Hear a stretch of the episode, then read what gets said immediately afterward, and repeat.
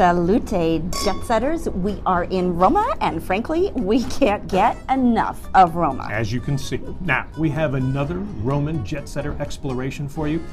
Now, this time, we are going to a famous piazza that has great restaurants and people watching. That is right. Plus, the famous fountain immortalized in many films and two restaurantes that we consider off the chain, and you will too plus a converted pagan temple. So let's go indulge in the eternal city.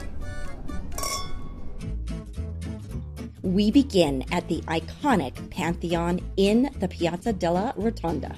It is considered the best preserved monument of Imperial Rome. And you will want to take your time to drink it all in.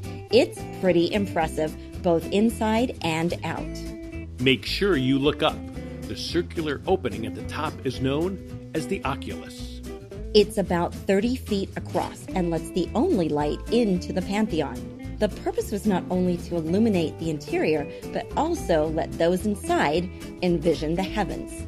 The original temple was built on the site in 27 BC under Emperor Augustus by his general Agrippa. Then it was entirely rebuilt in 120 AD by Emperor Hadrian. In 608 AD, it was turned into a church and like other churches in Rome, a dress code is enforced. So, short skirts or shorts and bare shoulders are not permitted. Today, it is also a great hangout for folks in the evening. It's free to enter, and audio guides are available for about 5 euro. Another great spot for locals to hang out and take a stroll is Piazza Navona. In ancient times, this was a place for Roman circuses. Now it's a fabulous piazza to hang out and people watch with lots of great eateries lining the borders. Now, notice there are several well known fountains here created by the famous sculptor and architect Bernini. Getting around Rome is fairly easy, and there are several modes of transportation available. We suggest walking. It is a fun way to see the local facets of the city, and you will want to walk off all that yummy food that you're eating too. Now, taxis are plentiful. Hail one from the street or use this app, My Free Taxi. Find it in the App Store under Free Now My Taxi. You can hook up your credit card, and it works just like Uber. If you are grabbing a cab on the street, keep in mind that most only take cash, so have it on hand. If taxis aren't in your budget, you can also use the bus or the metro. The bus will get you closer to your destination. The metro in Rome has only two lines, so you may end up walking a bit more if you decide to take that. Keep in mind to have comfy walking shoes, as many streets are cobblestones and uneven. Now, if you feel like biking it, Uber offers Jump electric bikes that you can pick up and drop off around the city. Just download the Jump by Uber app from the App Store to access. And those are your jet setter tips for getting around Rome. Prego. Next, we head to Trevi Piazza for a glimpse of the iconic and well known Fontana di Trevi, or Trevi Fountain. Now, this is free to visit, and it's the work of Nicola Salvi's waterworks from the Baroque era, influenced by Bernini. Made famous in the 1954 American film Three Coins in the Fountain, is the tradition of throwing coins to guarantee your return to the Eternal City. And as you can see, many may not return because of, well, bad throwing arms. it's estimated that about 3,000 euros are thrown into the fountain each day. Don't worry, the money is collected and donated to support Rome's needy. Now, what you see today dates back to the 18th century. And the fountains go back to the year 19 BC when the Roman aqueduct was constructed, an important building block that made ancient Rome what it was. The aqueduct brought water to the Roman baths and the fountains of central Rome. The fountain was built at the end of the aqueduct at the junction of three roads. Thus, the three streets, or literally three ways, Trevi, gives us the name Trevi Fountain. Near these sites are two restaurant jewels given to us by two of our jet setters. The first is La Pace del Palato near Piazza Navona. It's an enjoyable walk with lots of fun along the way, including music and bustling activity. La Pace is a great family run restaurant that will leave you wanting to return again and again. The vibe is homey and warm. First, we were presented with an amuse bouche of sorts, an on the house type of antipasti with aubergines, and it was delightful. especially with the warm bread. This is eggplant and sun dried tomatoes that are slowly roasted. It was slightly sweet with a nice touch of bitterness to balance it out. Next, we took a deep dive into the carbonara with truffles. This might be the best we have ever had. Truffles are a tradition to add to carbonara in the fall and winter. As is usual in Italy, the pasta was perfectly al dente, and the carbonara was classic with eggs and cheese. It is light and velvety. There's no oil or cream here, the way it is meant to be. The pork cheek, which looks like bacon, gave the carbonara a nice salty bite. Then we had this deliciousness. It is straccetti di filetto con ricotta, pachino e scaglie di parmigiano. Say that three times fast. And so, what is it? Well, it's sliced beef with arugula salad, pachino tomato, which are mini cherry tomatoes, and Parmigiano cheese. The tender beef is sauteed brilliantly and complemented by the baby tomatoes, peppery arugula, tangy vinaigrette, and a sprinkling of freshly grated Parmesan cheese. Romans love salad at the end of the meal as a digestive. We would have done that except for the tiramisu.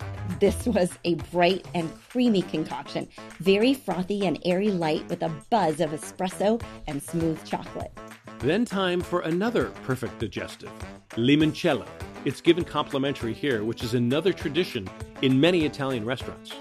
And we stayed for yet one more after dinner tradition grappa. It was earthy and nutty. This might have been the smoothest grappa we ever had.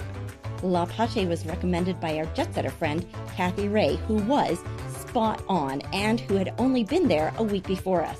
So we had some fun with Renato, the owner, and he easily remembered Cathy.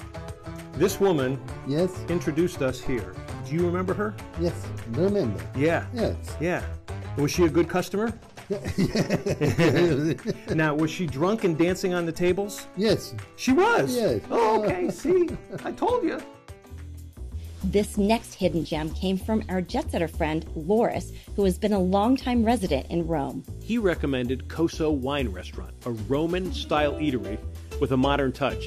And like Cathy, he nailed it. Coso is a locals hangout near the Spanish Steps, which we will share with you in another segment.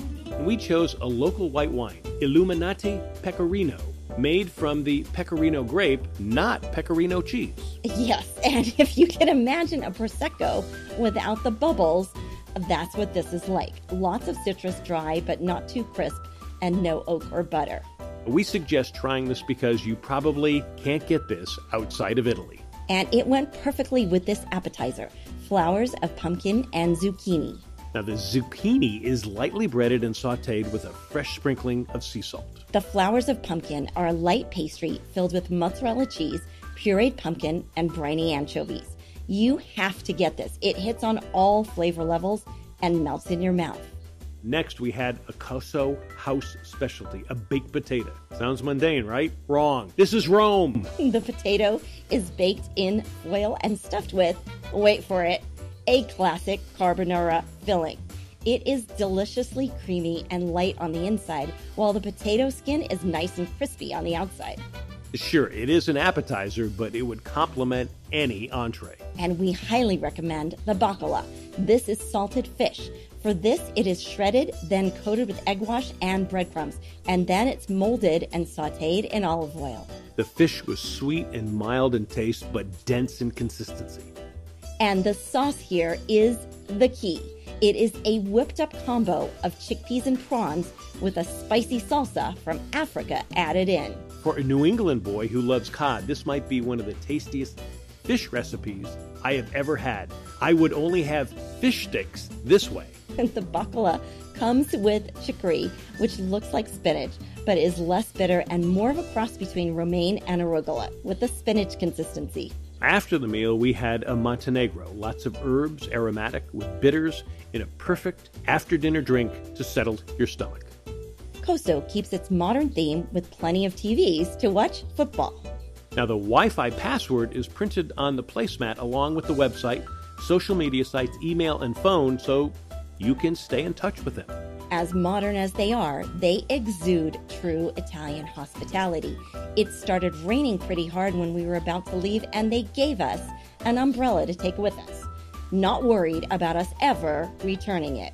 And we used that umbrella quite a bit. And then later, when we departed, we left the umbrella with the hotel desk to pay the kindness forward to somebody else. In true familia style. We have given you a number of great restaurants here. Now, here's what's different though about Rome. Almost every restaurant you go into is fabulous, so don't be afraid to explore and try different things.